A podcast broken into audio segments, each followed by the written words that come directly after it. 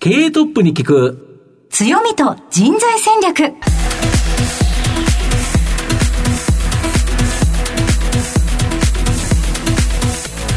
毎度相場の福の神こと藤本信之です。アシスタントの飯村美希です。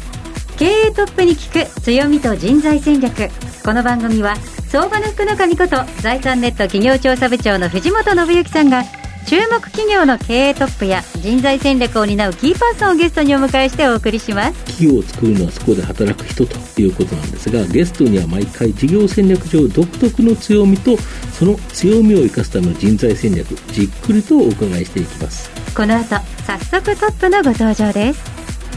この番組は JAC リクルートメントの提供でお送りします。経営トップに聞く。強みと人材戦略経営トップに聞く強みと人材戦略。本日のゲストをご紹介します。東証プライム上場、証券コード3538、ウィルプラスホールディングス、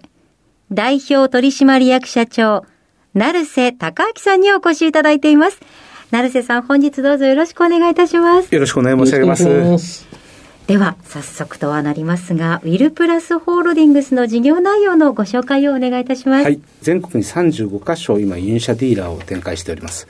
えー、フィアット、アルファロメオ、ジープ、そして BMW、ミニ、ボルボ、ポルシェなど、えー、10ブランドを今取り扱いをしております。あ、ジャガーランドローバー忘れました。ジャガーランドローバーも扱っております。はい。はい。ありがとうございます。また後ほど企業についてはじっくりと伺わせていただきたいと思いますが、はい、まずはトップは企業にとって大切な人材であり強みでございます。トップのお人柄に迫らせていただきたいと思いますので、しばし質問にお付き合いよろしくお願いいたします。よろしくお願いします。はい。では、成瀬さん、生年月日を教えてください。えー、1970年7月21日です。はい。現在おいくつでしょうか？多分50歳ぐらいです。多分、ご出身はどちらでしょう、えー、福岡県、あの、北九州市小倉でございます。子供の頃のご両親のご職業について教えてください。はい。両親は、あの、ビジネスやっておりまして、えー、ディベロッパーと中古車事業等をやっておりました。はい。同じ業態ですよね。はい。まあ、あの、我々は新車、輸入車の新車だけにも絞ってやっていますので、はい、えー、まあ、あの、影響はかなり受けておりますけれども、えー、まあ、父が見れなかった夢を見せれてるかなというふうには今感じています。そうですか。はい。成瀬さんはお子さんの頃はどのようなお子さんでしたか？えーまあ、学校まで、えー、大体バスで40分ぐらいかけて行ったんですけれども、はい、えー、朝練バスケ部だったんでですね朝練に一生懸命修練にやって帰って宿題やってなくて家の外で母親に立たされるとあ結構厳しいですね その当時はどんなことに熱中されていましたか？スポーツ好きだったんでですねバスケットは中学までやりましたけれども、はい、もう熱中しすぎて、はい、私は根を詰めるタイプなんでですね、はい。膝も手術を4回しました。えー、はい。練習しすぎでですか？はい。練習中試合中に。もうそう熱心に取り組んでしまうっていうのはずっと昔からなんでしょうはい。今もそうですね。今も、はい、ちなみにどのようなことが？仕事以外に私あまり趣味がないんでですね負けず嫌いなんでゴルフもできないですし、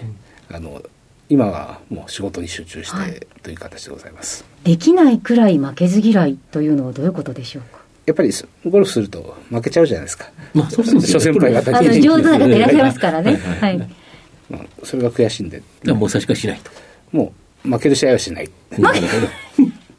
でもきっと、その、負けないために、熱中して練習もされそうですね。はい。あの、どうしてもお断りできないゴルフの時は、1か月半、はい、ひもんやのゴルフクラブに、朝練に行きました。でも、ボロボロに負けました。それぐらいこうぐーっとこう努力をするというのがもう癖のようになられてるんですね。もう自分の分析をして強み、うん、私の強みは何か。やっぱりやり抜く力、うん、あのやりきる力ということがあの、うん、ジョブスも言ってますけどグリッドはい、まあ、このやりきる力は大事だと思っていますので、これは私の強みだというふうに思っています。当時は将来こうなりたいなどの夢はありましたでしょうか？はい。獣医になりたいと。大学も受験こっそりしたんですけれども、はい、バレてしまいまして。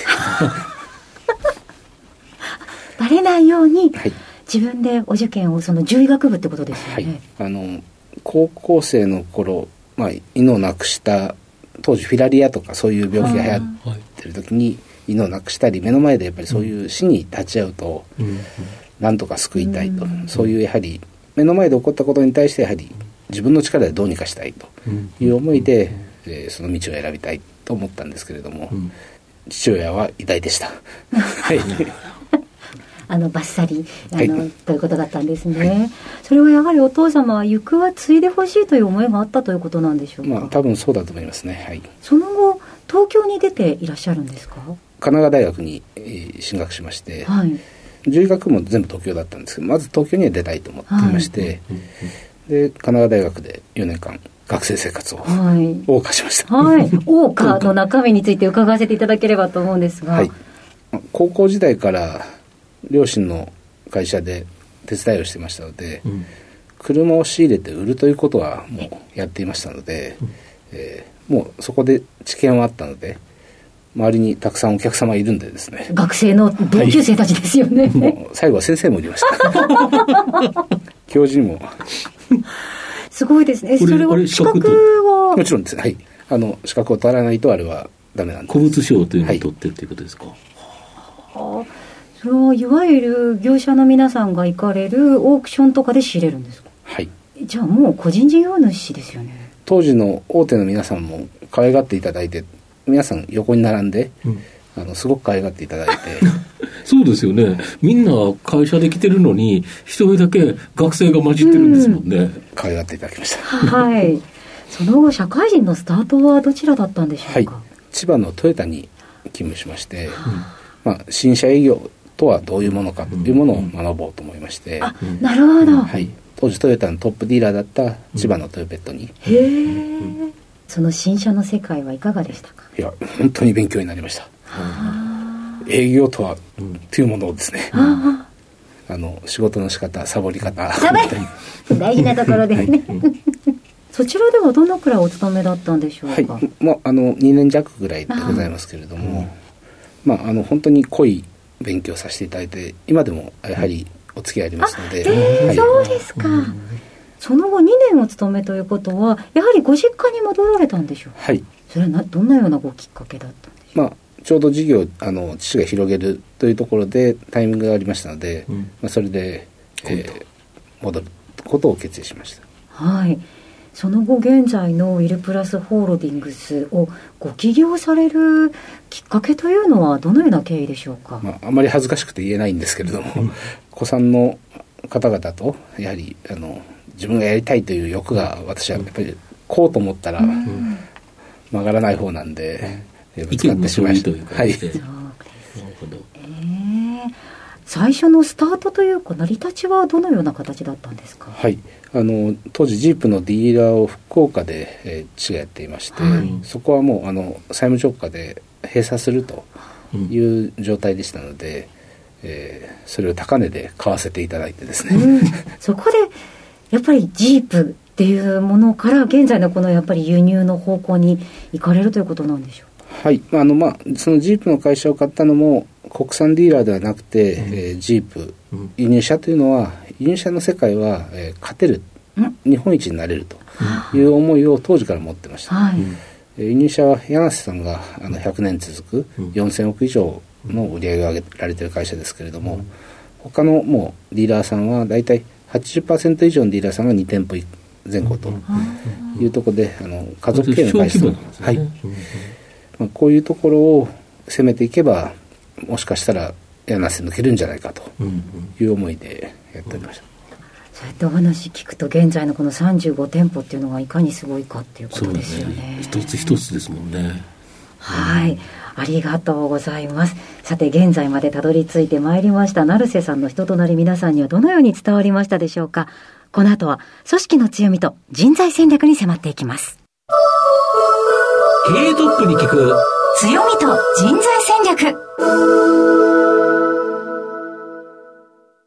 今日のゲストは東証プライム上場証券コード3538ウィルプラスホールディングス代表取締役社長成瀬隆明さんです。まあ、御社はジープとか BM、ボルボ、アルファロメオ、まあ、複数のブランドをですね、全国各地に展開されているという形なんですけど、なんでこの複数のブランドになっていったんですか？輸入車ディーラーというのは非常に参入障壁の高いエリアフランチャイズのビジネスでございまして。なるほど、その地域ごとに、はい、あの、あるブランドだったら、まあ、東京とかなんとかなんとかって分かれていくっていうことですか？はい。あの、もう地元の名士の方がもう、60年前、50年前とかに始められたディーラーが数多くございまして、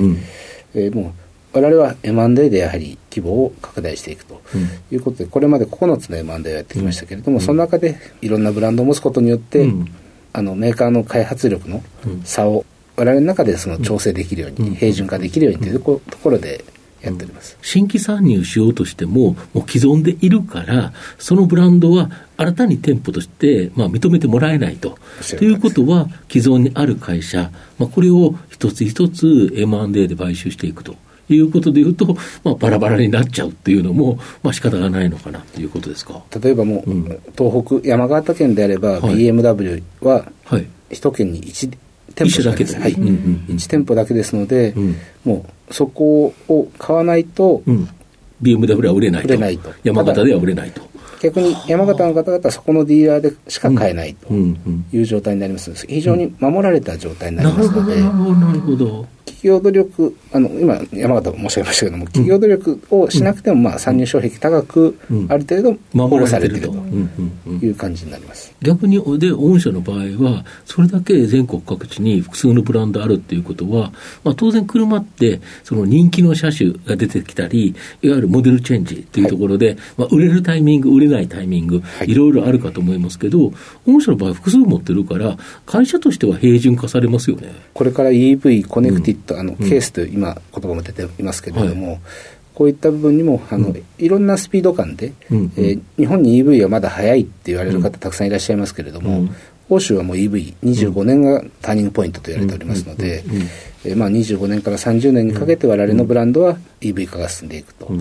いうところで、日本車よりも早く EV 化が進む、これは我々にとってチャンスだと。これは我々の企業としてのサステナビリティに対する投資もより積極的にやることによって、他ディーラーとも差別化していきたいというふうに考えています。そうですよね。ボルボとかは確かほほとんど EV ですか、今？EV とプラグインハイブリッド。ああ、はい、それしかないんですよね。はいなるほど。そんな形で進まれてるという形なんですよね。で、最近ですね、まあ少し円高に、まあ触れてきたという形なんですけど、まあ一時150円のような、この円安状態だったということでいうと、やはり輸入者っていうのは、まあ、当然輸入してくるということなんで、為替の影響って大きいかと思うんですけど、これはどんな感じになってるんですか？基本的にはあのメーカー、例えばドイツ社であれば、うん、ドイツ本国と日本に100%子会社の輸入総代理店がありまして、ね。はいはい、BMW ジャパン、メルセデス・ベンジャパン、こちらの親子間での為替になりますので、うん。えー、我々は円で取引していますので、あなるほど。はい大きく影響を受けませんけれど、やはり年に何回かのその価格改定で、はい、うん、という形になります。なるほど。最近あれなんですよね、車って、その輸入車も高くなってますけど、日本車もかなり高くなってますよね。先日も日産リーフが10%アップということでですね、はいはいはい。やはりマテリアリティ、輸送費、うん、いろんなものが上がっていっていますので、うん、まあ、輸入車だけではなくて国産産も上がっていると。うん、まあ、この EV 化の分岐点が我々もチャンスだと思って、時代が変わるときはチャンスですので、まあそうですよね、はい、そうすると、まあ、日本車より EV 化がやはり欧州車、まあ、ここは先に明らかに進んでるから、まあ、日本の中では輸入車の方が先に進んでいくだろうと。というところでいうと、御社に大きなチャンスがあるっていう感じですか？それ以上に大きいものが、やはりコネクティッド、はい。えー、つながる車で、うんうん、えー、ディーラーでしか整備できないものが増えていっていると、うん、しかも EV で高圧バッテリーを扱いますので、うん。うんより安全な作業上資格を持った人間ということで、我々の人に対する教育とかも行っておりますので、そういった部分で、あの町の整備工場さん、量販店さんではできない整備をもうディーラーでしかできない、ここに我々力を今入れております。あということで、メンテナンス、はい、まあ、ここに力を入れると、まあ、車ってさすがに毎月買うもんじゃないと。いうことでいうと、まあ、たまにしか売れないある、あるお客様に対しては、たまにしか売れないという形ですけど、だけどメンテナンスって毎年やりますもんね。はいそうすると、ここはやっぱり安定的な収益になるっていうことですか？おっしゃる通りでございます。なるほど。だここでうまく安定的な収益、しかもお客様に満足するメンテナンスをすることによって、また次の車の販売につなげるという感じですか？はい。なるほど。で、今後もですね、やはり M&A によって、やはり地域、ブランド、これ拡大されていく予定ですか？リーマンショックの時に我々4社、はい、えー、マンデーしましたけれども、うん、やはりあのちょっと環境が悪くなる時が、うん、マンデーの買い時とチャンスというところでございますので、今期来期はしっかりと、うん、えー、成長したいという形で考えています。なるほど。そうすると、まあ、そういうような、なんか、あの他の会社が困るようなことがあったときに、しっかりと力をつけておけば、その会社を買って、また大きくなることができると。いう感じですか？おっしゃる通りでございますなるほど最近やはり日本の場合ってその富裕層とまあそうでもない人と、まあ、二極化どころか、最近二分化とも言われてるかと思いますけど、やっぱり、まあ、基本的には輸入車買う人は、この上の方の層だと思うんですけど、この人たちの需要っていうのは別に落ちてないし、輸入車への注目度って高まってますよね。あのやはり、まあ、富裕層かどうかというよりも、うん、本当に指向性の高いものですので、そこにお金を使っていただける方がたくさん、あの今、増えてきているというふうに感じています。やっぱり自分だけが違った車っていうか、自分の気に入った車にやはり乗りたい。こういうやっぱりニーズがあるってことですか？はい。あの、もう移動手段としての車、うん、足としての車か、うん、自分のオリジナリティを出す、自分の人生を表す車を乗りたいか、この違いだと思ってます。まあ確かにあのドア閉めた時のなんかあの音だけでやっぱり車違いますよね。はい。でそういうですねやはり会社を支えてるっていうのはその御社で働く人材ということだと思うんですけど、はい、御社今何人ぐらいおられるんですか？今約600人なるほど。600人の方はざっくりと何人がどんな仕事されてるんですか？分かりやすく申し上げますと、えー、営業が200人、はい。えー、サービス整備するメンバーが200人。なるほど。バックオフィスのサポートするメンバーが200人。なるほど。3分の1ずついるという形になるわけですか、で、御社の場合、そういう人材っていうのは、やはり新卒入社と中途入社、この2つでですね、はい、やはり基本的には賄ってると思うんですけど、御社の場合、新卒って、例えば、今年の4月って何人ぐらい入社する予定なんですか、えー、今年は30名ぐらい、我々のどうしてもですね、はい、あの業界内でもトップの成長スピードを持っておりますので、うん。うんどうしても中東の方々で、うん、えー、しっかりと補強していくということをやっていますので、うん、えー、新卒はあのしっかり取っていきたいと思っているんですけども、うん、どうしてもその中途の方をかなりなるほど。取ってるという感じですか、はい、なるほど。例えば社長がウェルプラスに来てほしいという人物像というか例えばこういう資質を持った方にうちに入ってほしいとか思われるなんか人物像みたいなものございますか？これは一つ絶対持ってほしいのは、はいチャレンジする気持ち。なるほど。あの失敗していいんで、うんうん、失敗してもまたチャレンジすればいいだけなんでですね、うんうん。うん、すぐ起き上がって。はい、うん、チャレンジする気持ちがなければ、うん、やっぱり成長しない、うん、やっぱり企業は人ですし、人は成長しないと企業は大きくなりませんから、あのその成長する土俵として弊社がある、当社があると思っていますので、当社の中でちゃんとしっかりと人が成長していってほしいと考えています。とすると、その成長のためには、もともとチャレンジしない限り、なかなか、そうですよね、毎日同じ仕事をして、成長するわけないですもんね。もうできることをやっていれば失敗しないんでですね、うん、まあそうですよね、はい、失敗はあの成長のための本当に糧なんでですね、そのように考えています。なるほど。そうすると、まあ、失敗してもいいから、きちんと何回もチャレンジ、で、また、えーと、反省して、まあ、反省せずにチャレンジし続けたらずっと失敗なんで、ということですよね。はい、さようでございます。なるほど。研修とか、なんかどういう形でされてるんですか？はい。あの、我々が使っていますのは、やはり何百年も続くブランドであったりとか、はい、100年単位のブランドであったりそうですよね、はい。そのブランドの歴史を、まあ、あの、研修もありますし、はい、えー、まあ、業界特有のそういう業務的な研修も行っていますし、やはりあの研修は非常に大事ですので、あとはあの当社保険とかそういうものに力を入れておりまして、当社独自の保険アカデミーというのをですね、はい、毎回やっていまして開講式と閉会式私が挨拶するんですけど、閉会式で泣く社員がいるぐらい。一生懸命みんなやっぱりあの保険ってお客様の困った時に対応するものですのでその知識をやっぱり本当に知ってるか知らないかで大きな違いがありますのでそうですよね。もう本当に頑張ったってみんな思ってくれて、うん、あのそのぐらいのこっちもうるっとくるようなんですね。なるほど。保険って確かに困ってなければ保険で使わないわけですから、はい、その困った時にきちっと使えるように、でしかもそのお客さんに聞かれたことがスパッときちっと答えれるように、これやっぱ勉強しないと答えられないですもんね。はい、おっしゃる通りです。なるほど。そういう教育をしっかり行うことがやっぱり我々の強みだと思っています。うんうん、どのくらいの期間えー、それはですね、あの、うん、ワンクール6回ですけれども、うん、えー、少人数で15人ぐらいをずつはやっていますので、もう今オンラインですけれども、これはもうずっと重なってその6クールずつきれいに行っているのではなくて、えー、重なりながらずっとやっていますので、他にもえー、中堅強化アカデミーとかですね、いろいろそういうのを。いろいろなことを同時に。はい、とい。うことで。なるほど、御社の場合、だから人が育てる環境があるっていうことですか？はい、あの人が育つ環境成長が大事だと。なるほど、はい、まあ、確かに成長するためには、勝手に頑張れって言っても、なかなか難しいと、そうすると、やっぱりその育てる、育つような環境づくりということで、やっぱ教えるかと、こういうことがやっぱり重要という感じですか？はい。あのやはり当社の中から次の社長が出てほしい。と思っています。あのやはり私の仕事は次の社長を作る仕事ですし、うんうん、我々事業会社もたくさんありますので、うん、事業会社の社長になりたい方に、をどう育てるかというところが我々の